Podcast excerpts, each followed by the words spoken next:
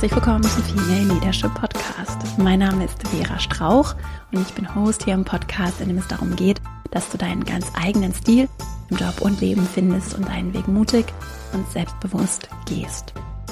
In dieser Folge geht es um das Thema Angst, deswegen vorweggeschickt eine Triggerwarnung. Es geht um Angst und auch um Panik und Panikattacken. Ich habe mit Annette Möller gesprochen. Sie ist Fernsehmoderatorin und hat selbst unter Panikattacken und richtigen Angstzuständen gelitten. Sie hat als Live-Moderatorin viele Jahre im Fernsehen gearbeitet, arbeitet auch heute noch beim Fernsehen und Live-Sendungen moderiert, zum Beispiel bei RTL und NTV und hat dann vor laufender Kamera vor vielen Jahren ihre erste Panikattacke live erlebt und sich dann nach einiger Zeit Hilfe geholt und spricht jetzt viele Jahre später auch in ihrem Buch Liebe Angst darüber, wie sie damit umgegangen ist und was für sie funktioniert hat. Sie teilt in dieser Folge ihre ganz persönlichen Erfahrungen. Mir ist wichtig zu sagen, psychische Probleme sind normal, ja, und auch psychische Krankheit ist normal. Und mir ist es wichtig, dass wir wegkommen von dem Stigmatisieren, dass wir darüber sprechen, ehrliche Geschichten teilen. Das will diese Folge. Diese Folge kann nicht therapeutische Arbeit ersetzen und auch nicht die Hilfe ersetzen oder vielleicht auch nicht auf den richtigen Wege ergänzen, die du brauchst oder vielleicht Betroffene brauchen. Deswegen haben wir in den Shownotes nochmal ausführliche Hilfe, Ideen, Inspiration ergänzt, wie zum Beispiel die Telefonseelsorge, die an 365 Tagen im Jahr jederzeit erreichbar ist, oder auch die Koordinationsstelle Psychotherapie der Kassenärztlichen Vereinigung, die dabei helfen kann, einen Therapieplatz zu finden. Denn psychische Probleme sind gerade jetzt in den Zeiten der Pandemie und so in den Nachwehen, auch nach Jahren der Pandemie, ein großes Thema und es ist auch ein großes Thema, überhaupt Hilfe zu bekommen. Das weiß ich. Und nicht jede Person ist so privilegiert, an diese Hilfe zu kommen. Deswegen dürfen wir uns auch Hilfe bei der Suche nach Hilfe holen und wir haben ein paar Inspirationen für dich in den Show Notes ergänzt.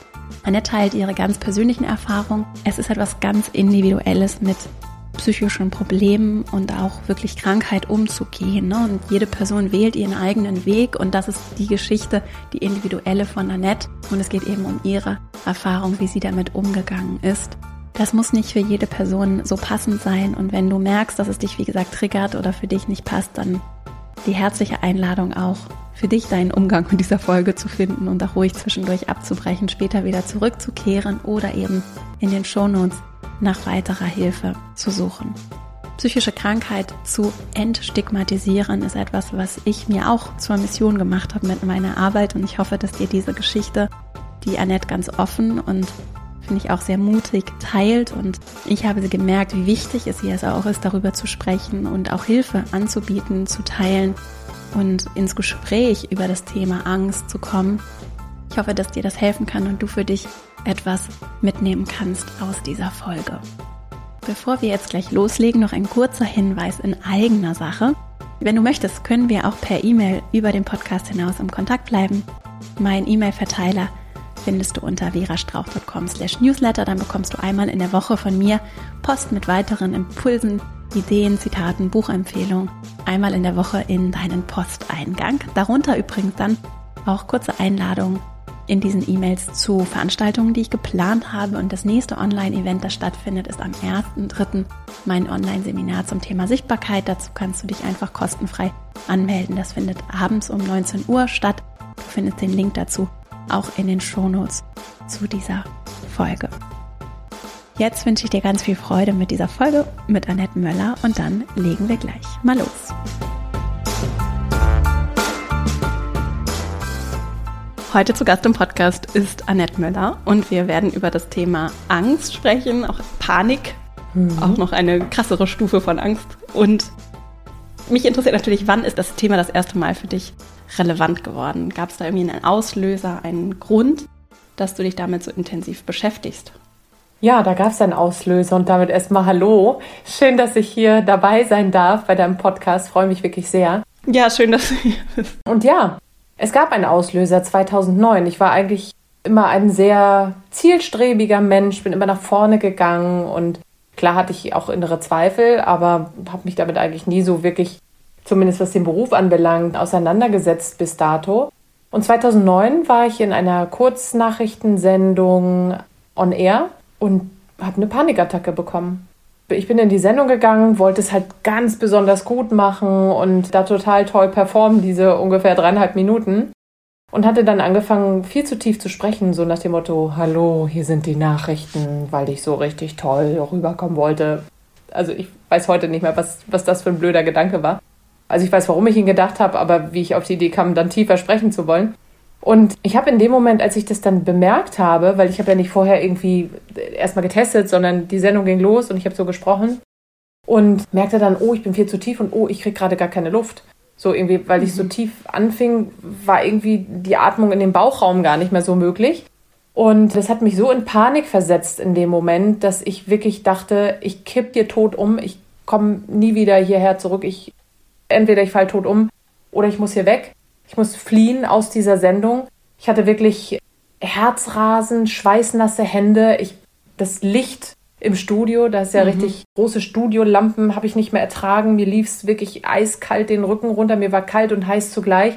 Und ich dachte jeden Moment, ich fall ansonsten entweder tot um oder ich falle in Ohnmacht. Mir war so schwindelig, so übel, ich hätte mich auf der Stelle übergeben können.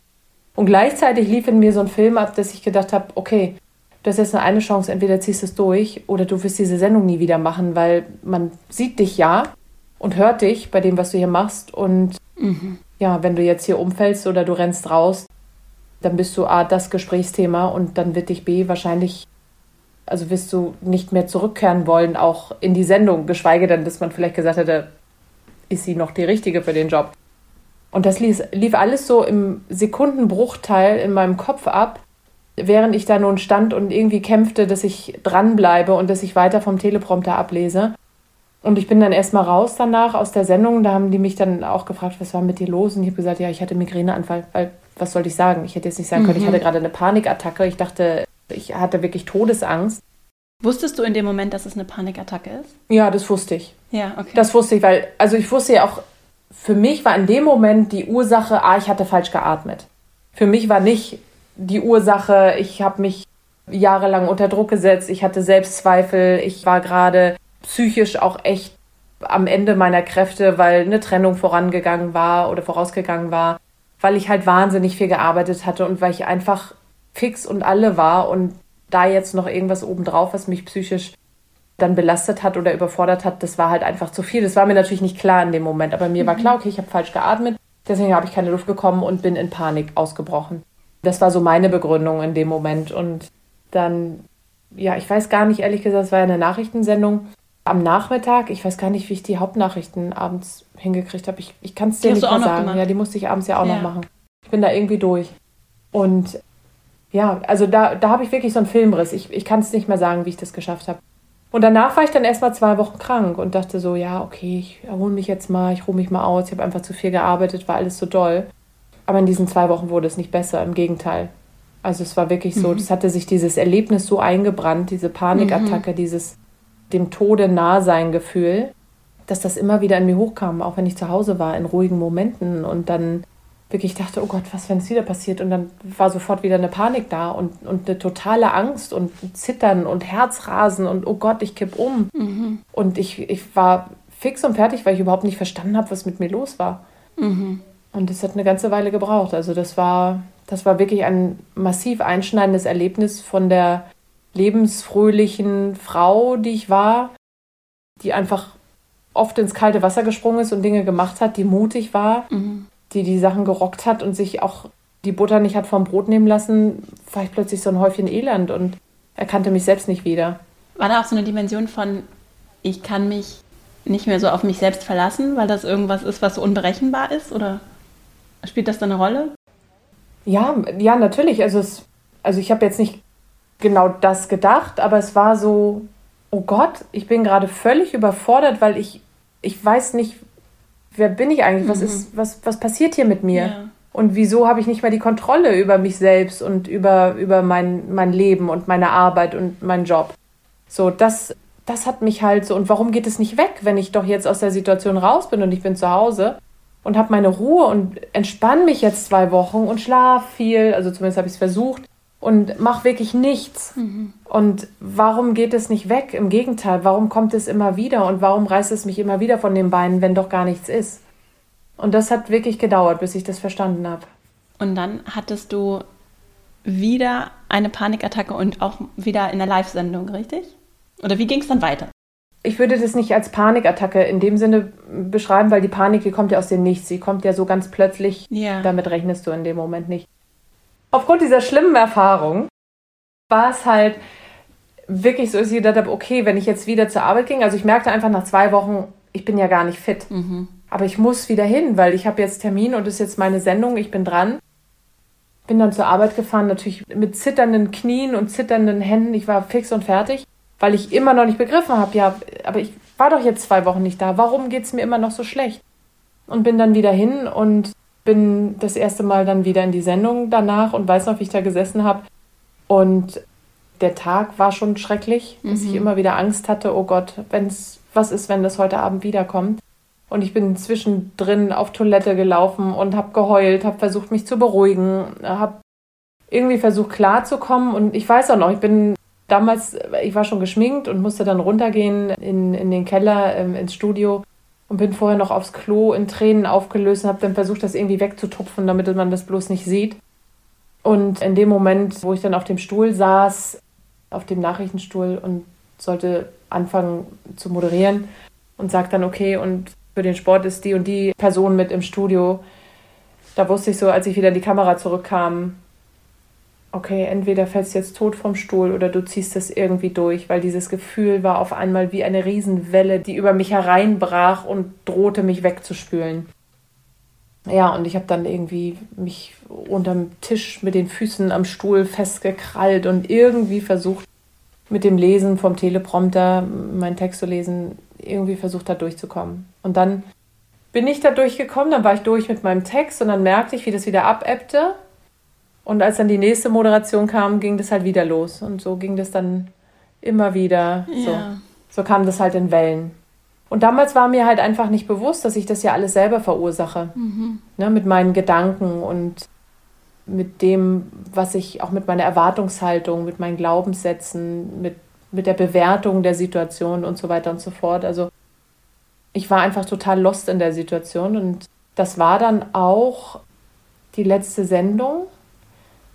Nächsten Tag sollte ich woanders eine andere Sendung moderieren und bin dann aber wieder nach Hause geschickt worden, weil ich da morgens fix und fertig ankam, um es jetzt kurz zu machen. Mhm. Und dann war ich einen Monat lang zu Hause und habe mich krank schreiben lassen und habe auch mit meinem Arzt überlegt, Mensch, was können wir denn sagen? Ich kann ja nicht sagen, ich habe einen Burnout, ich habe Panikattacken, mir geht's ganz mhm. schlecht. Ich schaffe die Sendung nicht, weil ich halt einfach auch Angst hatte, dass ich mir damit vielleicht auch was klar, verbaue oder klar. dass ich mir natürlich auch, wenn ich das sage, dann auch die Gefahr besteht, dass ich auch selber nicht mehr schaffe, da jemals wieder hinzugehen. Ja. Yeah. Und dann haben wir halt uns für eine Herzmuskelentzündung entschieden, mein Hausarzt und ich weil natürlich hätte ich das gar nicht sagen müssen bei der Arbeit. Ne? Also ich meine, mhm. ich muss ja nicht meine Diagnose da berichten, ja, aber ja. wir hatten ja auch ein gutes Vertrauensverhältnis, meinen Chefs und war mir eben auch ein Anliegen, die auch mitzunehmen, weil die möchten ja auch wissen, Mensch, wie geht's dir, wann können wir wieder mit dir rechnen, auch wenn sie einem alles Gute wünschen, ist natürlich auch wichtig zu wissen, wie können wir planen. Und aber dass es einfach klar war, okay, ich bin nicht morgen wieder da. Mhm. Ich bin jetzt erstmal ein paar Wochen weg. Ja, und dann habe ich in diesen vier Wochen wirklich versucht, an mir zu arbeiten. Bin dann auch zum Arzt gegangen und ja, der hat das dann versucht, so ein bisschen auch zu analysieren, haben wir darüber gesprochen und ich habe dann ganz, ganz viel gelesen über das Thema Angstattacken, Panik, Depression, Burnout und also so nach und nach, ne? Und habe dann auch in der Tagesklinik in der Nähe einen Termin bekommen bei einem Psychologen und Psychiater, der auch in meinem Buch zu Wort kommt, mit dem ich heute dadurch noch wieder Kontakt habe, der so die ersten Sitzungen mit mir gemacht hat. Und ich habe mir sehr, sehr viel da selbst erarbeitet und, und sehr viel selbst hinter die Kulissen geguckt und muss aber dazu sagen, es war ein langer Prozess. Das war jetzt nicht so, dass ich innerhalb der vier Wochen das irgendwie auf die Reihe gekriegt habe, sondern das dauerte wirklich Monate und, und Jahre, bis ich damit durch war mit dem Thema, dass ich wirklich dahinter geguckt habe, Woher kommt diese Angst? Woher kommt dieser Druck, dem ich mir, mich aussetze? Woher kommt diese Leere in mir? Mhm. Dieses, ich fühle mich gar nicht geliebt und ich bin nicht gut genug und diese negativen Glaubenssätze. Also ich habe da sehr, sehr viel aufgearbeitet und habe auch eine Therapie gemacht, allerdings auch nicht lange, irgendwie zwölf Wochen oder so. Aber all das zusammen, all diese Komponenten, die ich mir zusammengesucht habe, die haben dann dazu geführt, dass ich dann wirklich so, also ich sage mal so, mögen so sechs Jahre gewesen sein, mhm. dass ich dann nachher fein war damit. Also ich bin, bin ja auch dann schon nach diesem Monat wieder zur Arbeit gegangen und habe da meinen Job gemacht. Keiner hat das gemerkt, es waren nur ganz wenige eingeweiht. Aber ich bin manchmal tausend Tode gestorben, wenn ich auf Sendung musste. Ja. Und habe immer wieder diese Angst vor der Angst gehabt. Immer wieder mhm. kam diese Welle. Und irgendwann habe ich die dann visualisiert. Dann war es keine Welle mehr. Dann waren es wabernde Monster, mit denen ich gekämpft habe. Dann, als ich dann mit meinem inneren Kind angefangen habe zu arbeiten, stand die kleine Annette neben mir. Und wir haben dann gegen diese Monster gekämpft im Studio, während ich vom Teleprompter ablas. Das hört sich alles total skurril und total crazy an. Nee, finde ich nicht. Aber das hat mir geholfen und das ist auch etwas, bin ja mittlerweile auch ausgebildete systemische Personal Business Coachin, ich bin Wingwave Coach, M-Trace Coach, also Emotionscoachings mache ich, weil es eben, weil das, was ich auch meinen Klientinnen und Klienten mitgebe, was auch ganz wichtig ist, erstmal zu gucken, was ist da eigentlich in mir los? Weil wenn diese Angst kommt, die reißt dich so weg. Ja. Die Angst ist einfach, du spürst nur, oh Gott, es geht los und dein präfrontaler Kortex, wo unser ganzes Sprachzentrum, das logische Denken und alles ist, der, der wird einfach weggeblasen von dieser Angst, die im Stresszentrum in deinem Gehirn immer größer wird und du kannst nicht mehr klar denken und gar nichts. Und da wirklich auch zu gucken, was passiert da jetzt, was ist in mir aktiv und das zu visualisieren und damit auch umzugehen, das hat mir wahnsinnig geholfen. Und das ist auch etwas, was ich immer wieder sehe in meiner Arbeit, dass sobald man sich das genauer anguckt, was ist da in mir los, wird es einfacher, damit umzugehen. Ja. Dem auch nicht so, so passiv ausgeliefert zu sein. Genau. Weil ich auf einer Metaebene verstehe, was passiert, selbst wenn ich selbst gerade drin bin. Ne?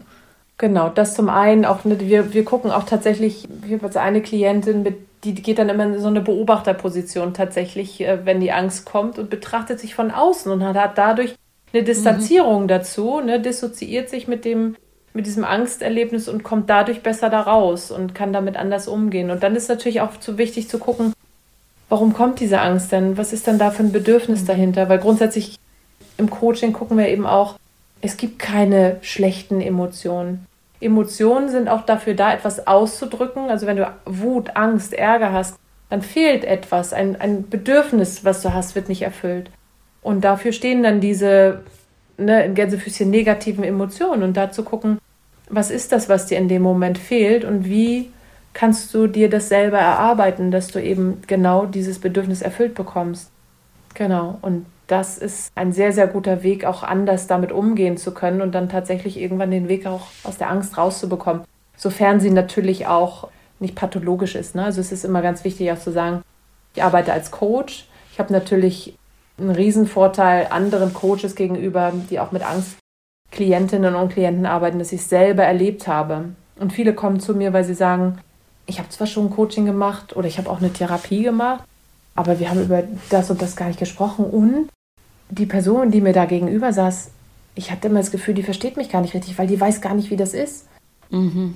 Als Außenstehender ist das ganz, ganz, wenn man es sich selber mal erlebt hat, ist das so schwer nachzuvollziehen. Also ich behaupte sogar, es gar nicht nachzuvollziehen. Und das merke ich immer wieder, dass die Leute, die zu mir kommen, auch natürlich wegen anderer Themen, aber gerade diese Angstthemen, und es ist auch die, die Resonanz auf meinem Buch, was mich sehr freut, dass viele mir wirklich geschrieben haben oder auch sagen, ich lese den ersten Teil deines Buches, deine Geschichte, und ich habe das Gefühl, kann mich damit identifizieren und da ist jemand, der fühlt so wie ich. Mhm. Und oh Gott, ich bin ja gar nicht allein. Ja. Und das ist so, das ist so krass. Also ich habe manchmal schon fast Tränen in den Augen gehabt, wenn Leute irgendwie erzählt haben, ich zum ersten Mal habe ich wirklich den Eindruck, ja, das, das bin auch ich irgendwie, als würde jemand für mich dort sprechen. Und ich glaube, dass es einfach ein ganz, ganz wichtiger Punkt ist, erstmal dieses Verstehen des anderen, gesehen zu werden mit dem, mit dem Problem, dass das schon ein großer erster Schritt ist in Richtung einer, einer Verbesserung und hin zu sich selbst zu finden, früher oder später. Die Panik ist ja, oder diese Panikattacke in dem Moment ist ja so ein krasser Moment, in dem sich das Angst, die da vielleicht unterschwellig die ganze Zeit schon ist, nochmal so manifestiert und so, weiß nicht, nochmal besonders hochgeschaukelt wird, ne? Oder? Also würdest du es auch so bezeichnen, dass die Panik dann nochmal so eine Potenzierung ist, also eine gesteigerte Form der Angst, die sich dann nochmal anders zeigt? Nee, also, weil, wenn ich das jetzt auf mich beziehe, die Angst war ja vorher gar nicht da. Okay, war sie nicht. Also es war immer so dieser, nee, das war so der Gedanke, oh, bin ich hier gut genug und eigentlich will ich doch an dieser Stelle gar nicht sein, weil ich will doch eigentlich das und das. Aber es war keine Angst vorher da. So, und es war einfach die, in diese Panik bin ich hineingeraten, einfach durch ganz viele verschiedene Dinge, die einfach dafür, dazu geführt haben, dass ich psychisch überlastet war. Mhm. Na, also ich hatte mich Wochen vorher getrennt und dachte, oh, jetzt gebe ich richtig Gas, jetzt will ich richtig nach vorne kommen, es ist keiner mehr da, der mich davon abhält. Habe mich wirklich, also richtig reingekniet in die Arbeit, habe viele verschiedene Jobs gemacht, habe ganz, ganz viel gearbeitet, hatte eigentlich nie eine Pause habe mich selber massiv unter Druck gesetzt. Ich will richtig gut sein und dieses Defizit, was ich in mir gespürt habe, dass ich eigentlich gar nicht die Richtige für den Job bin, weil ich hatte ja nie eine politische. Laufbahn als Journalistin angestrebt, irgendwie Politikjournalismus oder irgendwas in der Richtung. Oder ähm, also ich war der Meinung, das war so mein, mein Bild von einer Moderatorin in der Position, in der ich war, ich müsste mich total gut mit Politik auskennen. Ich müsste äh, am besten irgendwie Politik studiert haben oder total drin sein in diesen Themen. Und nun saß ich da und war eigentlich aus meiner Selbstsicht jemand ganz anderes. Mhm. Ich wollte halt Unterhaltung moderieren, Unterhaltungssendungen. Ich wollte was Buntes machen. Ich war eher das Showgirl als die Nachrichtenmoderatorin. Und dennoch hat man es mir ja zugetraut. Ich habe ja vorher auch woanders Nachrichten moderiert und als Redakteurin und Reporterin gearbeitet. Also es war ja nicht so, dass das wie Kai aus der Kiste kam, mhm. dass äh, jetzt die Möller da auf dem Platz sitzt, sondern das hatte ich mir schon sehr hart auch erarbeitet. Und dennoch war in mir drin immer diese Stimme, ah, du willst doch eigentlich was anderes. Mhm. Ich habe einfach die Chancen genutzt, die sich mir, mir auftaten, bin durch die Türen gegangen, bin ins kalte Wasser gesprungen und wollte das ja auch. Und ein Teil in mir sagte trotzdem immer, mm -mm, das bist du doch gar nicht, das kannst du doch gar nicht und du bist doch gar nicht gut genug. Und all das zusammen hat einfach dafür, dazu geführt und dann mit diesem Moment, oh, ich will hier ganz besonders gut sein, habe falsch angefangen zu sprechen, dass das sich so potenziert hat, dass einfach kein Ausweg mehr war, dass, dass dann in dem Moment einfach diese Panik über mich hereingebrochen ist. Mhm. Und dann, aufgrund dieser Panik, kam diese Angst, oh Gott, was, wenn es wieder passiert? Mhm. Das war eigentlich, mein, meine Psyche hat dicht gemacht hat gesagt, hier Schluss, jetzt reicht's. Und das war halt in dem Moment so dieses Ventil, weißt du, wie so ein, von so einem platzenden Reifen, der das abfliegt, weil äh, einfach zu viel Druck drauf ist. Mhm. Und dadurch hat sich dann die, die Angst auch so manifestiert, weil das kam ja nun alles raus. Das war dann auch dieser Beweis, ja, siehst du, bist doch nicht gut genug. Mhm. Weil sonst hättest du ja so eine Panikattacke nicht, ne? mhm. ne? Also, genau. Und dann wurde das halt, dann war halt diese Angst da und hat mich wirklich sehr, sehr lange beschäftigt. Ich würde meinen, dass die Menschen, die, aller, die allermeisten, die hier zuhören, auf jeden Fall Angst kennen. Vielleicht so Panikattacken nicht, aber Angst mhm. davor. Ja. Gerade auch dieses Leistungsthema. Ich stelle mir das auch so krass vor, weil so eine mhm. Live-Situation ja nochmal noch was anderes, noch irreversibleres hat, als wenn, weil ich es nicht zurückspulen kann, es wird nicht aufgezeichnet. Mhm. Das wäre dann auch irgendwie unangenehm, aber im Zweifelsfall ist es eben nicht so verkehrt, als wenn ich da vor laufender Kamera einfach nicht abliefere. Ne? Dieses Ablieferthema. Ja, ich konnte nicht sagen, so äh, halt mal Stopp, ich muss mal kurz genau. aufs Klo und komme dann gleich wieder. Sammel wieder mich kurz, atme mal durch und bin dann wieder da. Das, das ging nicht. Das genau. war nicht möglich, nee. Und trotzdem auch all diejenigen, die, die diese krassen Situationen live vielleicht nicht haben, diese Angst davor, nicht abzuliefern. Gerade dann, wenn vielleicht auch mhm. Menschen, die ich mag, mir Vertrauen schenken, ich das beweisen mhm. möchte, mir das auch wichtig ist, was ich tue. Ich glaube, dass das ganz, ganz viele Menschen kennen und alleine schon das zu hören, damit nicht alleine zu sein, sondern dass es vielleicht mhm. auch vielen, von denen man das nicht erwarten würde, weil sie eben super souverän vor der Kamera live abliefern. Das, ja, glaube ich, ist schon was ja. sehr Schönes, was dabei helfen kann, ne? mit der Angst umzugehen. Ist das so? Ja, absolut. Also vor Angst ist ja niemand gefeit und es ist immer ganz wichtig, das kann dir ja in jedem Beruf passieren. Das kann dir auch, wenn du nicht berufstätig bist, passieren. Es gibt ja so viele Facetten auch der Angst und jeder kennt Angst, aber es gibt eine, eine Angst, die, die realistisch ist, die, die einfach auch einen, Grund hat. Also ne, Angst vor einem Hund, der mir auf der äh, Straße begegnet. das ist ja eine greifbare Angst. So, das ist ja auch, das kann man nachvollziehen. So, und eine reale Situation. Aber diese Angst, die man entwickeln kann, nicht gut genug zu sein oder irgendwie etwas nicht zu schaffen oder was auch immer es ist, irgendwie unter Leute zu gehen, das ist ja nichts Greifbares, das ist ja nicht real, das ist ja für, für Menschen von außen auch mhm. überhaupt nicht mhm. nachvollziehbar. Mhm. Und für diejenigen, die es betrifft, ist das ja auch erstmal so, dass sie es gar nicht verstehen. Sie wissen, es ist da und es ist eine furchtbar unangenehme Situation und sie versuchen das oft auch tatsächlich zu vermeiden, wenn sie können, ne, vor Leuten, vor anderen Leuten zu sprechen oder sie gehen mit Schweißattacken in den Job oder mit, mit Bauchschmerzen. Das ist ja noch nicht mal so, dass man es immer weiß, ja. das ist so ein, so ein Angstthema ja. oder so ein Überlastungsthema, sondern irgendwie, dass man sich schlecht fühlt bei seiner Arbeit, man hat, oder man hat ständig Migräne, man hat ständig Bauchschmerzen, man hat ständig irgendwelche körperlichen Beschwerden und keiner kann was feststellen. Auch das kann ja psychisch begründet sein. Und da lohnt es sich dann wirklich dahinter zu gucken und mal in sich hineinzuhören, was ist das da jetzt eigentlich in mir, was mich da so fühlen lässt. Was waren denn die Dinge, die für dich vielleicht besonders wirkungsvoll waren oder auch in deiner Arbeit sich so als besonders wirkungsvoll herauskristallisiert haben, die ich vielleicht auch so im ersten Schritt für mich erstmal tun kann? Das ist dieses Hineinhören. Ne? Gibt es noch andere Sachen? Ja, das auch, ja, auch erstmal das Anerkennen der Situation. Mhm. Es gibt äh, ganz viele, die auch sagen, nee, also die Angst annehmen und so, oh nee, das kann ich mhm. nicht und da habe ich ja totale Angst vor und oh Gott.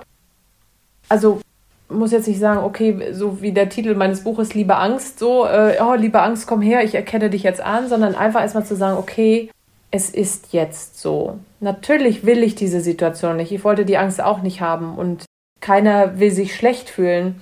Aber in dem Moment erstmal den Druck rauszunehmen und zu sagen, okay, ich fühle mich jetzt schlecht. Mhm. Und es ist jetzt in diesem Moment so. Und ich lasse es jetzt einfach mal so sein man muss ja nicht sagen, ich nehme es an. Ne? Das ist ja immer schon, das ist ja etwas Aktives, sondern wirklich einfach nur zu sagen, ich lasse es jetzt so im Hier und Jetzt.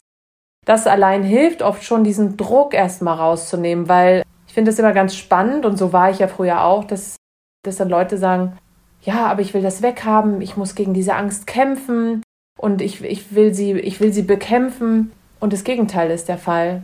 Die Angst erstmal sein zu lassen und zu gucken, warum ist sie eigentlich da. Und auch wenn es total schwer fällt, und in dem Moment, wo das passiert, wird es gleich ruhiger.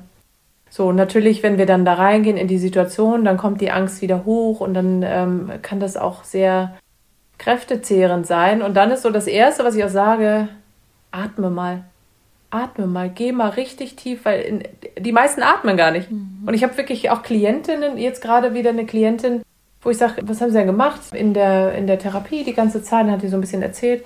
Und dann sage ich, okay, wenn die Angst kommt, hm, hat man ihnen mal gesagt, dass sie atmen sollen. Äh, nee, atmen? Wie, äh, atmen?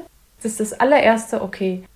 Es ist jetzt so, im Hier und Jetzt hast du jetzt dieses unsagbar ätzende blöde Gefühl, was du eigentlich nicht haben willst, es ist jetzt jedoch da. Einatmen, ausatmen. Und meinetwegen auch dabei zu denken, einatmen, ausatmen, während ich es tue und es wirklich ganz ruhig zu machen. Und vielleicht dann auch noch mal nachzuspüren, wie du mit dem Einatmen, also so, das hat mir damals zum Beispiel sehr geholfen und ich merke immer wieder, dass es den Leuten auch hilft, wirklich stell dir vor, wie du Energie, Energie in dich aufnimmst oder wie du Sauerstoff in dich aufnimmst und der breitet sich in deinem Körper aus. Und du atmest wieder aus und du gibst es wieder ab. Allein das hilft wahnsinnig, um ganz schnell eine Beruhigung herbeizuführen. Und tatsächlich hilft das dem präfrontalen Kortex, mit, über den wir vorhin auch gesprochen haben, ne? also das tatsächlich auch aktiv zu behalten innerhalb unseres Gehirns, da gibt es das Stresszentrum Amygdala, wenn wir halt in Stress geraten und die Angst immer größer wird, dann feuert die so dermaßen, dann wird das so übergroß und hat so viel Energie, also dass alles, was hier kognitiv eigentlich passiert, einfach nur weg ist. Mhm. Atmen und sich auf diese Atmung zu konzentrieren und gedanklich da dran zu bleiben, einatmen, das strömt jetzt in mich hinein, wieder ausatmen, hilft, hier oben wach zu bleiben und diesem Stresszentrum, dem, was da gerade so übermächtig wird, die Energie zu entziehen. und bei sich selbst zu bleiben. Und dann merkt man auch, wie das durch dieses Atmen sich das alles wieder beruhigt und ruhiger wird. Und dass diese Angstwelle dann abebbt. Das ist so auf jeden Fall das allererste, was ich immer empfehle, wenn mich jemand fragt, Mensch, äh, was kann ich machen, wenn mich jetzt die Angst so übermannt. Jetzt für Menschen, die zuhören und sich vielleicht nicht ganz sicher sind, wie weit fortgeschritten oder wie sehr sie vielleicht auch professionelle Hilfe brauchen, um damit umzugehen, ne? weil es da ja sicher, also es gibt ja verschiedene Stadien mhm. so von, ich bin quasi gelähmt mhm. und kann eigentlich gar nicht mehr richtig mein Leben führen, so wie ich es möchte, versus ich habe vielleicht Angstthemen und da gibt es sicherlich was, was ich daraus lernen mhm. kann, aber ich kann da für mich selbst vielleicht auch erstmal einen Griff ranbekommen. Mhm. Gibt es da irgendwie was, wo du sagst, das ist eine Möglichkeit, um das auseinander zu dividieren und auch zu wissen, jetzt ist der Punkt gekommen, an dem sollte ich mir vielleicht wirklich oder ist es sehr ratsam, sich Hilfe zu holen? Also ich glaube, immer wenn wir merken, dass uns so ein Thema beeinträchtigt, dann ist es mhm. immer sinnvoll, sich Hilfe zu holen. Ob das nun aus dem Freundesbekanntenkreis ist oder tatsächlich von einem Coach oder einem Therapeuten. Das ist dann ja jedem selbst überlassen, äh, sich da umzuschauen und, und auch auf sein Bauchgefühl zu hören, was ist da das Richtige.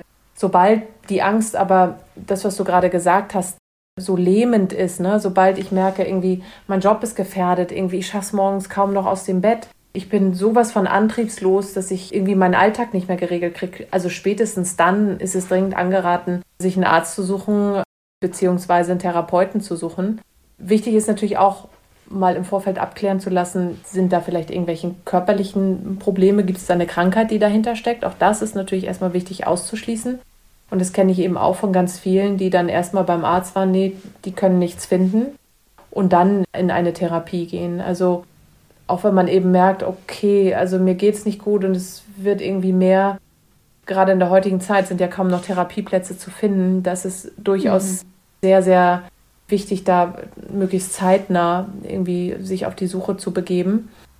Und grundsätzlich, wenn man jetzt merkt, ja, das beeinträchtigt mich und das macht mir schon zu schaffen, ich kriege mein Leben jetzt trotzdem gut auf die Reihe, kann man viel über Selbstcoaching auch machen über Online-Kurse, was ich ja auch anbiete, oder eben auch über Coachings.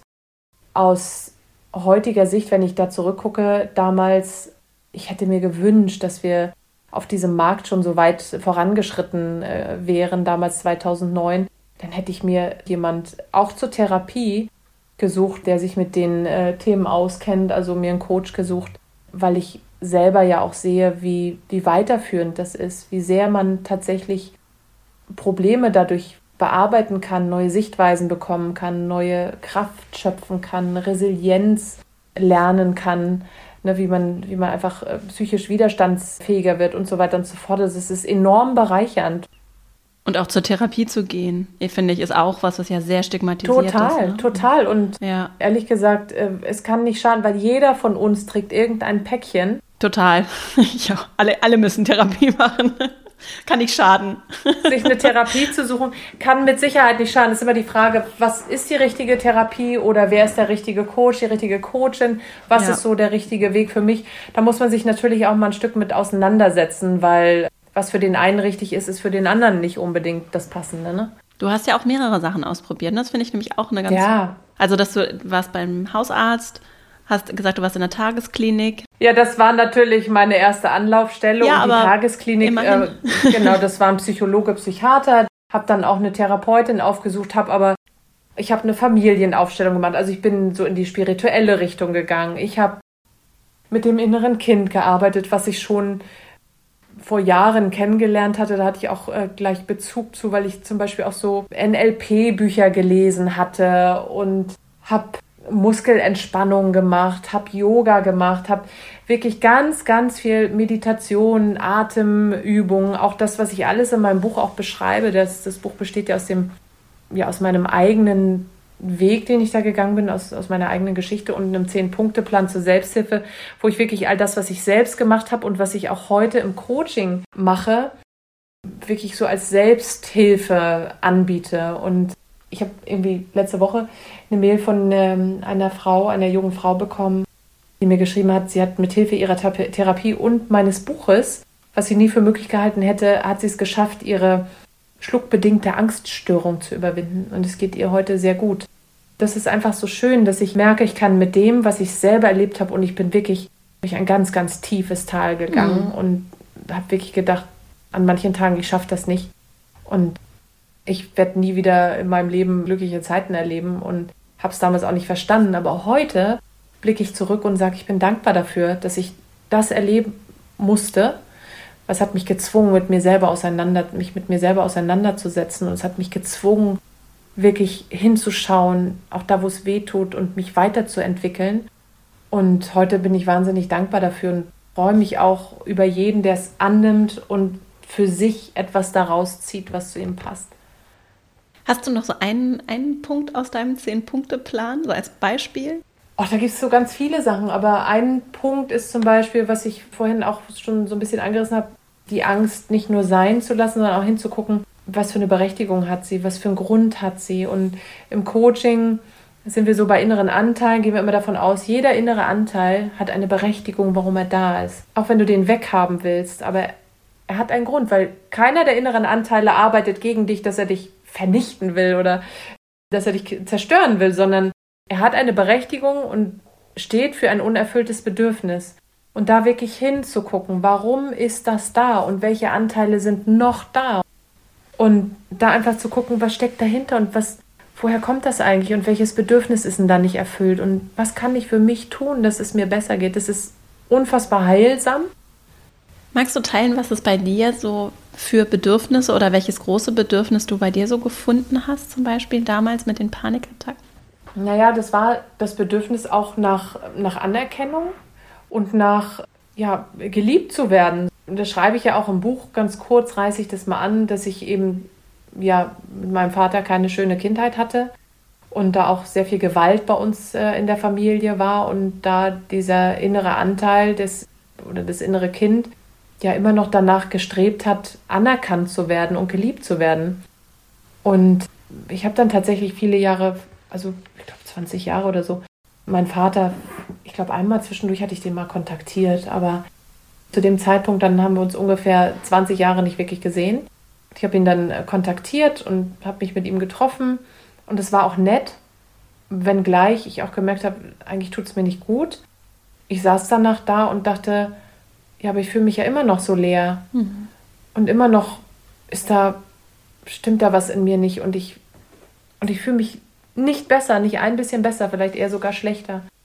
Und dann kam mir irgendwann so die Erkenntnis so nach und nach, dass ich selbst dafür verantwortlich bin, diese Leere in mir zu füllen, dass das niemand von außen kann, dass das weder ein Partner noch der Vater, von dem ich mir diese Liebe so sehr gewünscht hätte damals, dass das niemand für mich übernehmen kann, dieses, diese Leere zu füllen, dass das nur ich selber tun kann. Und es war natürlich erstmal so ein Ding so, krass, was mache ich denn jetzt damit? Mhm. Und dann habe ich eben diese Arbeit mit dem inneren Kind wieder angefangen, diese inneren Anteile zu gucken, was steckt eigentlich dahinter? Was ist denn jetzt da nicht erfüllt und wie kann ich mir das selber erfüllen? Wie kann ich und habe dann festgestellt, eben auch aufgrund von vielen Büchern und auch das, was ich jetzt im Coaching ja auch mache, dass es mir total hilft, als heutige Erwachsene mit dem inneren Kind in Kontakt zu gehen und zu zeigen, guck mal, hey, ich bin dein, ich bin dein Zukunfts-Ich. Das ist aus mir geworden und ich sorge jetzt für dich. Ich als Erwachsene bin jetzt für dich da und gib mir, gib dir die Liebe, die du in dem Moment brauchst. So, wenn das, weiß ich nicht, in Situationen, kennen viele, du bist irgendwie in einem Gespräch oder hast eine, bist in einer Beziehung und da fallen Dinge vor, die das in dir triggern, dass du dich ganz furchtbar ungeliebt fühlst. Jetzt nur als Beispiel, fiktives Beispiel jetzt. Und dann würde ich in so oder hätte ich in so einer Situation eben als Erwachsene draufgeschaut, was auch nur mit Übung möglich ist, dass du, weil du dich sonst in dieser Situation ja so verlierst und das ja, du musst ja dann schon in diese mhm. Beobachterposition, über die wir vorhin sprachen, kommen, um zu erkennen, okay, das ist jetzt das Problem. Und dann wirklich als Erwachsener, der du in dem Moment bist, diesen inneren Anteil des inneren Kindes, der da jetzt verletzt ist, umsorgen, ihm helfen, dass er sich besser fühlt in dem Moment und ihm die Aufmerksamkeit geben, die er sich wünscht. Das ist zumindest bei mir der Weg gewesen. Das mag bei jedem anders sein. Da gibt es so individuell wie jeder von uns ist, so individuell sind die Lösungen.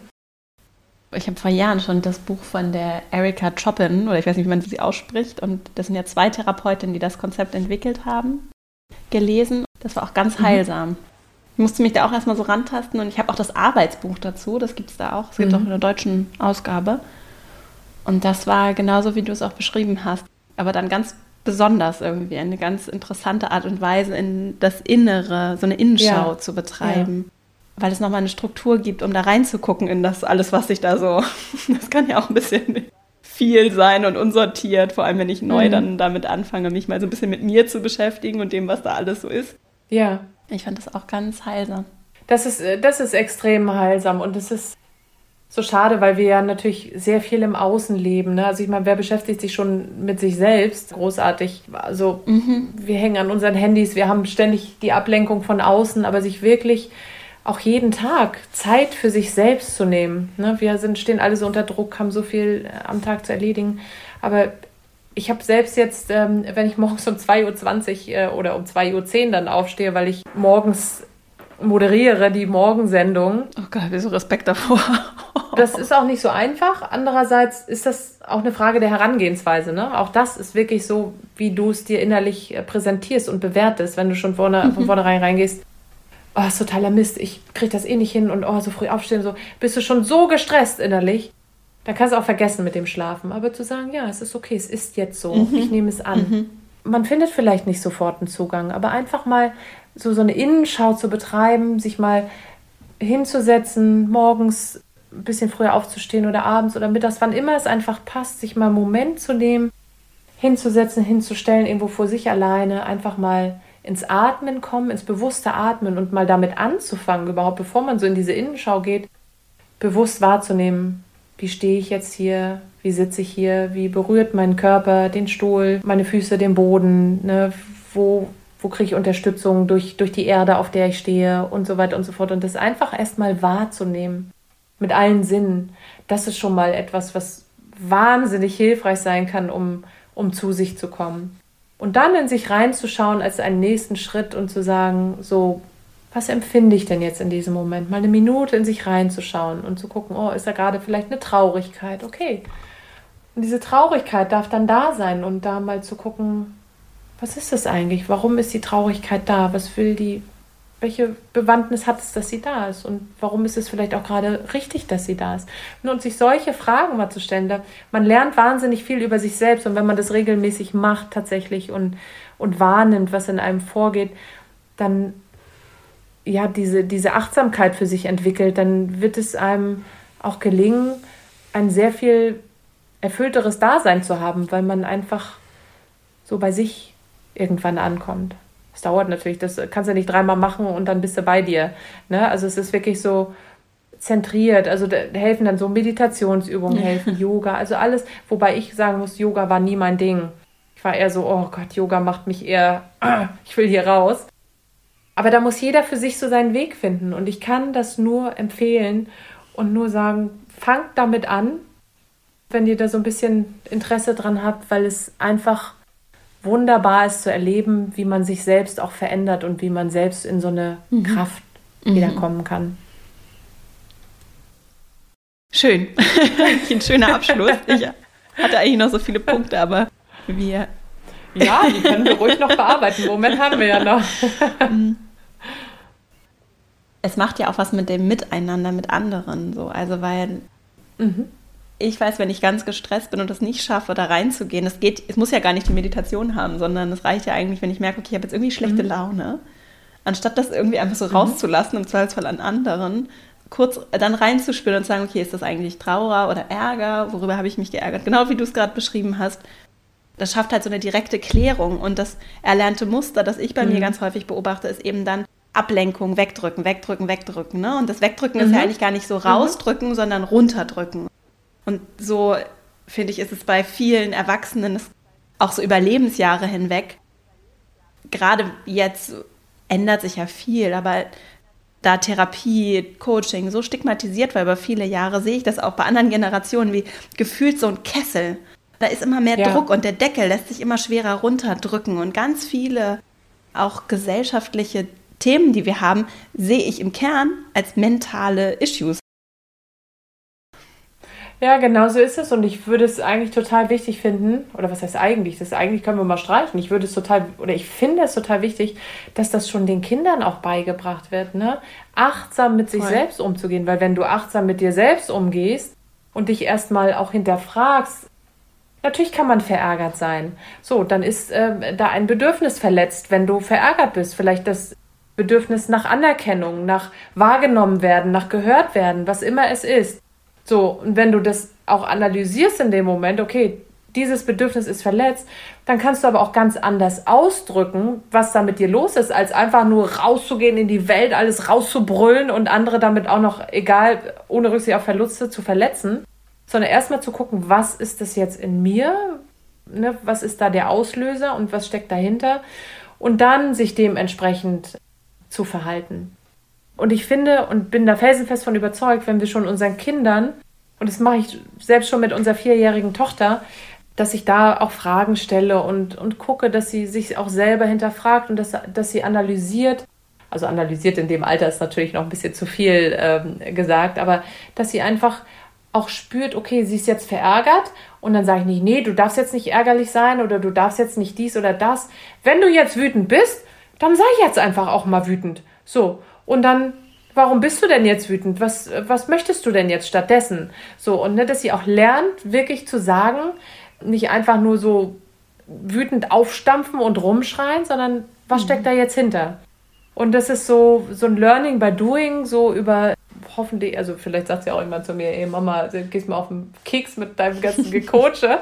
Aber ich sehe, dass das ja auch wirkt und dass das funktioniert. Und ich glaube, wenn wir das unseren Kindern schon beibringen und wenn es dazu auch in der Schule Begleitung geben würde, dass dann ganz viel weniger Mobbing, also dass es dann viel weniger Mobbing geben würde und viel weniger, was wir auf Social Media erleben, diese ganzen verbalen Entgleisungen und Verletzungen. Das, also wenn wir alle ein bisschen mehr bei uns selber wären, dann würden wir weniger im Außen irgendwelche Brände legen und ja, Streit entfachen. Wir versuchen darüber dann auch so Leere zu ja. füllen. Ne? Die Lisa Jaspers meinte das hier im Podcast mal, also dieses so, der Konsum ja. füllt dann auch ganz viel.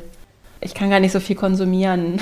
Das es stopft dann trotzdem nicht ja. die Löcher, die da vielleicht auch sind. Also es sind so viele, ja, es gibt so viele verschiedene Kompensationsstrategien im Außen während wir im Innen so viel ja. machen können. Ne? Also, ja. Aber es ist mit Arbeit verbunden, ne? das muss man natürlich dazu sagen. Total. Konsumieren ist einfach, da gehst du schnell mal online oder gehst ins nächste Einkaufszentrum oder was auch immer oder in den Supermarkt und kaufst, kaufst, kaufst. An sich selbst zu arbeiten ist eben oder in sich selbst hineinzuschauen, ist mit Arbeit verbunden, ist mit ja, unangenehmen Gefühlen vielleicht auch verbunden und mit Selbstreflexion und man wollen schöne Muskeln haben und gehen ins Fitnessstudio, aber dass auch im Inneren ganz viel ist, was es zu trainieren gilt und was, was uns eigentlich hilft, auch gesund zu bleiben. Ne? Also es ist nicht nur das Äußere, den Körper stehlen und fit zu bleiben und sich vielleicht gesund zu ernähren. Die Psyche ist auch ganz, ganz wichtig, die zu pflegen und die zu trainieren und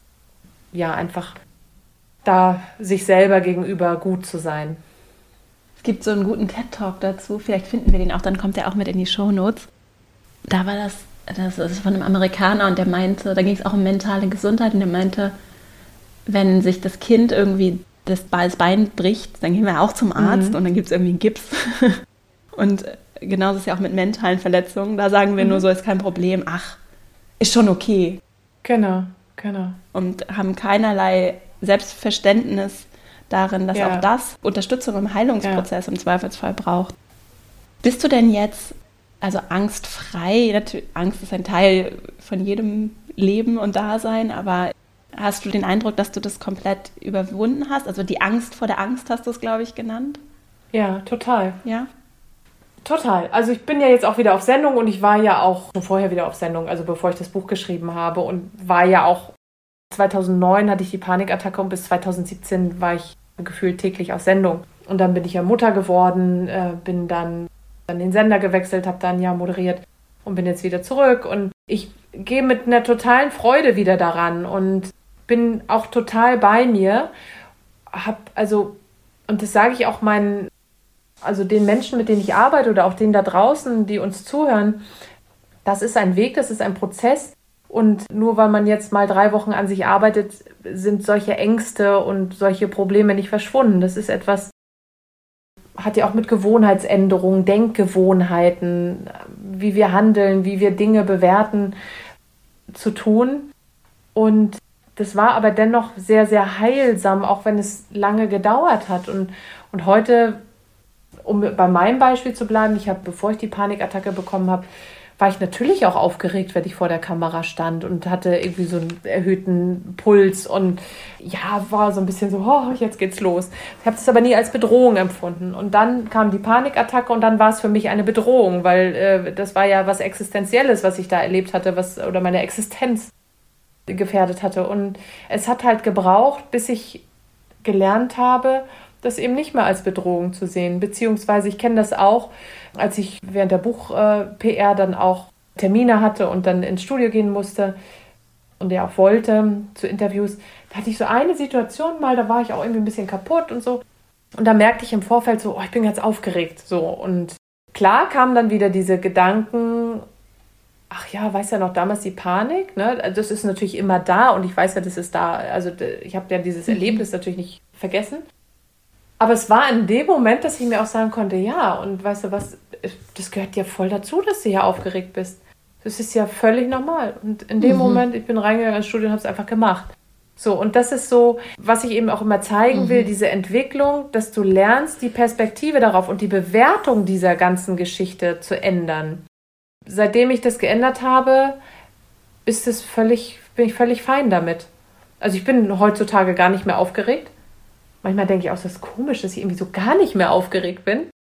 Aber das einfach auch zu zeigen und, und ich sage denen dann auch, weil ich habe auch viele Klientinnen und Klienten mit, äh, mit Angst vor Auftritten, so mit Auftrittsängsten und so. Ja. Und denen ich dann auch sage, es wird immer ein Teil von dir bleiben. Es ist nur die Frage, wie du mit diesem Teil arbeitest und wie du mit dem Teil umgehst. Wirst du ihn immer lassen, dass er dich negativ beeinträchtigt oder nimmst du den auch zur Hilfe und betrachtest und bewertest ihn anders, dann gehst du trotzdem in eine Veranstaltung und bist aufgeregt. Aber die Aufgeregtheit ist dann keine Bedrohung mehr, sondern sie ist auch Freude, weil hey, mit der Aufregung mehr Adrenalin, bist du wacher, bist du fitter und bist du einfach da und aufmerksamer. Mhm. Weil am Ende möchtest du auch nicht vor die Kamera oder auf die Bühne oder vor Leute gehen, selbst wenn du im Meeting redest, und dahin schluffen, wie als wärst du in dein Haus puschen unterwegs und in Jogginghose und hast eigentlich gar keine Energie, weil eigentlich musst du lieber aufs Sofa und pennen. So, ne? Also es ist immer mhm. die Frage, wie, wie bewertest du das und was machst du daraus? Das ist, glaube ich, auch ein ganz, ganz wichtiger Aspekt. Schön. Menschen, die gerne mehr von dir erfahren möchten, vor allem auch vielleicht zu so deinen Coachings, wo finden wir dich? Also ich bin ja ganz aktiv auf Instagram, da kann man mich immer anschreiben. Ich lese wirklich jede Nachricht.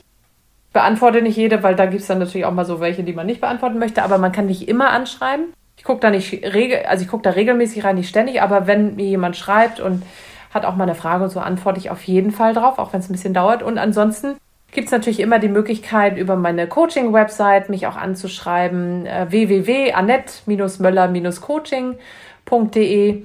Und da gibt es auch auf jeden Fall die Kontaktmöglichkeit. Und ich habe ja auch den Anti-Angst-Online-Kurs zu meinem Buch auch noch entwickelt und bin jetzt gerade dabei, dass ich eben auch anbieten möchte, so in kleinen Gruppen auch über zwei Monate so eine Begleitung zu machen, dass man in der Gruppe auch lernt, so mit Angstthemen umzugehen. Und da wird es noch andere Trainings dann auch geben zum Thema Resilienz und so weiter und so fort. Da bin ich gerade dran. Und es macht mir ganz wahnsinnig Freude und deswegen freue ich mich auch über jeden, der da schreibt, auch gerne mal mit seiner Geschichte oder wenn jemand mein Buch gelesen hat und mir da ein Feedback geben mag und so, das freut mich natürlich immer sehr. Also es ist einfach toll, mit den Menschen da draußen in Kontakt zu sein. Also jederzeit einfach gerne draufklicken und mir schreiben. Ich freue mich drüber. Wir verlinken das und natürlich auch dein Buch Liebe Angst, ne? Ja, sehr gern. Danke, ja. Und dann sind wir schon bei meinen zwei Abschlussfragen. Mhm. Zum einen Buchtipps. Die Menschen, die hier zuhören, inklusive mir, lesen sehr gerne und hm. freuen hm. sich immer über Tipps. Und ich weiß, dass es den allermeisten Menschen, ich glaube, schon ein bisschen Respekt einflößt, weil sie auch gerne lesen und dann gerne danach dann auch häufig, glaube ich, noch viele Tipps kommen. Und deswegen ist, kann es einfach nur das sein, was dir jetzt so spontan in den Sinn kommt. Ein Buch oder mehrere Bücher, die dich besonders inspiriert haben oder kürzlich vielleicht gerade noch ganz präsent sind, weil du sie kürzlich gelesen hast. Also mein Buch ist natürlich eine Rieseninspiration für alle, die nicht nur mit Angstthemen unterwegs sind. Ne? Also es ist zum einen natürlich die, meine persönliche Geschichte, die ja, wie ich das auch schon erzählt habe, eben nicht nur mit Angst zu tun hat, und selbst den Zehn-Punkte-Plan kann man wunderbar für sich nutzen, um tatsächlich auch sich mal selbst zu reflektieren und in neue Kraft zu kommen. Aber ein Buch, was mich sehr bewegt und sehr geprägt hat in meiner schlimmsten Angstzeit, war Jetzt von Eckhart Tolle. Mhm. Könnte ich mir auch vorstellen, dass diese Empfehlung schon ab und zu mal gekommen Einmal ist. Ich weiß schon. es nicht. Ja. Einmal mhm. ist es mhm. schon gekommen. Okay, Eckhart Tolle. Man, ist aber schon lange her. Also ich musste erstmal den Zugang dazu finden. Da sind so ein paar Sachen, über die er auch schreibt, zu denen ich nicht so den Bezug hatte, was aber okay ist, weil ich habe es für mich ausgeblendet. Und da waren aber so für mich so wahnsinnig tiefgründige Sätze auch drin, die ich mit rausgeschrieben habe und die ich tatsächlich während meiner schlimmsten Angstzeit auf einem Zettel stehen hatte und wenn ich merkte, oh Gott, die Angst kommt wieder, ne, da ging es darum, im Hier und Jetzt zu bleiben und wirklich den gegenwärtigen Moment anzunehmen und damit zu arbeiten. Und dann habe ich diesen Zettel rausgeholt und habe es gelesen. Und in dem Moment habe ich es geschafft, mich auch zu beruhigen. Konnte ich natürlich nicht, wenn ich vor der Kamera stand, aber wenn ich abseits der Kamera solcherlei merkte, irgendwie da kommt jetzt was hoch, dann habe ich das tatsächlich, habe ich mir diese Sätze, die ich für mich gefunden hatte, da durchgelesen und, und es hat mir geholfen. Es sind so viele Bücher. Ich lese natürlich viele Coaching-Bücher und, und bilde mich da wirklich, also jeden Tag weiter. Ich habe auch, wenn man das so ein bisschen so spirituelle Sachen mag, Louise Hay habe ich viel mhm. gelesen damals. Mhm. Das hat mir irgendwie geholfen. Oder Shakti Gawain, das ist ja so 70er Jahre oder 80er Jahre so New Age und sowas, also wo das alles, also sehr spirituell, sehr esoterisch, aber das war etwas, was mir auch geholfen hat, so ein bisschen mehr Zugang auch zu mir selbst zu, mhm. zu finden. Ne? Es gibt die einen, die brauchen eher so sachliche Bücher und es gibt die anderen, die stehen vielleicht mehr so auf was Spirituelles. Aber das sind so Sachen, die ich ähm, gerne auch empfehle, um einfach mal so ein bisschen runterzukommen und mal vielleicht Dinge anders zu betrachten. Schön, das ist schön. Das, ich habe da auch total den Zugang ja. Weiß aber auch von vielen Menschen, denen das total abgeht, aber das ja. ist also auch so. Kann ich total verstehen. Also Eckart Tolle war wirklich, war wirklich so am Anfang, dass ich dachte, oh Gott, ich muss jetzt wirklich lesen. Das geht mir voll auf den Keks, was der da schreibt. Und äh, dadurch, dass ich auch nicht gläubig bin und nichts in der Richtung. Und dennoch habe ich diesem Buch eine Chance gegeben. Und es war für mich einfach bahnbrechend und augenöffnend.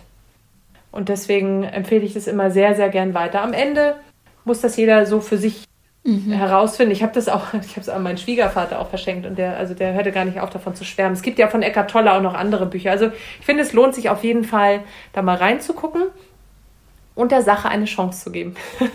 Schön. Die letzte Frage. Wenn du den EntscheiderInnen dieser Welt, also hier geht es ja auch so viel um Leadership, ne, also den Menschen, die vielleicht auch so mhm. hinter den Kulissen die Strippen ziehen, wenn du denen eine Bitte oder eine Weisheit mitgeben könntest, was wäre das? Ja, einfach vielleicht auch das, worüber wir so gesprochen haben, mal in sich selbst einzukehren und erstmal zu gucken, dass man bei sich selber so ist. Weil viel ist in der Politik, geht es ja einfach, ne, also wenn wir uns die ganzen Auseinandersetzungen anschauen, die da in der Welt so passieren und die Art der Politik und das Streben nach Macht und Geltungssucht und nach Geld und also ich würde mir wünschen, dass was ich vorhin gesagt habe, dass Kinder äh, lernen, achtsam mit sich selber umzugehen. Vielleicht auch genau solche Menschen, die ganz oben im Machtgefüge stehen, mal sich anfangen, sich selbst zu reflektieren und mal ihre eigenen Anteile zu analysieren und zu schauen, was dahinter steckt. Weil ich glaube, da gibt es viele mächtige Männer, die davon noch nie was gehört haben und geschweige denn äh, sich damit jemals auseinandergesetzt haben. Und ich glaube, wenn, wenn man da achtsamer mit sich selbst wäre, dann würde es viele Konflikte auch gar nicht geben. Lieber Nett, vielen Dank für dieses schöne Gespräch. ich danke dir. war eine Freude und Inspiration und ich wünsche dir alles Liebe und Gute und bis hoffentlich bald mal wieder. Ganz, ganz lieben Dank, dass du mich eingeladen hast und ich hoffe, all diejenigen, die uns zugehört haben, konnten jetzt aus dieser Folge auch etwas Schönes für sich mitnehmen. Vielen Dank. Schön, vielen Dank. ja, danke dir. Ich hoffe sehr, dass diese Folge dir gefallen hat, dass du für dich etwas mitnehmen konntest. Und wenn es auch die Botschaft ist, dass es okay ist, wenn wir nicht immer vollkommen ausbalanciert in unserem Zen sind und dass es auch okay ist, wenn wir psychische Probleme haben, wenn wir krank sind, sich Hilfe zu holen, überhaupt auch darüber zu sprechen, dass es okay ist. Unsere Psyche braucht genauso Pflege und auch manchmal Heilung, wie es unser Körper braucht. Und wenn es dir so geht oder du vielleicht auch Menschen kennst, die betroffen sind, dann bist du damit nicht allein. Und das ist etwas sehr Individuelles, das weiß ich. Und auch jede Herangehensweise, jeder Umgang damit ist individuell. Annette hat heute ihre Geschichte geteilt und du hast deine und ich habe meine. Und so ist es okay, wenn wir uns auch gegenseitig dabei unterstützen, diesen für uns guten Umgang und Weg damit zu finden. Und ich hoffe und wünsche mir sehr, dass wir uns in ein paar Jahren, dass wir es geschafft haben, dieses Stigma davon zu entfernen und offen, transparenter und nicht so, nie, überhaupt nicht schambehaftet mit der eigenen psychischen Gesundheit umzugehen. Da liegt noch ein bisschen Weg vor uns. Ich freue mich, dass du diese Reise, vielleicht Lust hast, diese Reise mit mir hier gemeinsam einzuschlagen und wünsche dir jetzt erstmal eine richtig schöne Woche. Wollte noch einmal kurz hinweisen auf die Ressourcen, die wir auch in den Shownotes verlinkt haben, wie zum Beispiel die Telefonseelsorge, Koordinationsstelle für Psychotherapie, aber auch zum Beispiel den TED Talk, über den ich in der Folge gesprochen habe, Why We All Need to Practice Emotional Aid First von Guy Winch und es lohnt sich da vielleicht in den Ressourcen nochmal vorbei zu gucken. Wenn es was gibt, was du uns gerne mitgeben möchtest, dann schreib auch gerne an das wunderbare Team das, und mich, das hier gemeinsam an diesem Podcast arbeitet, einfach unter team.verastrauch.com. Jetzt wünsche ich dir wirklich eine schöne Woche, freue mich, wenn wir uns hier nächste Woche wieder hören. Bis dahin und alles Liebe, deine Vera.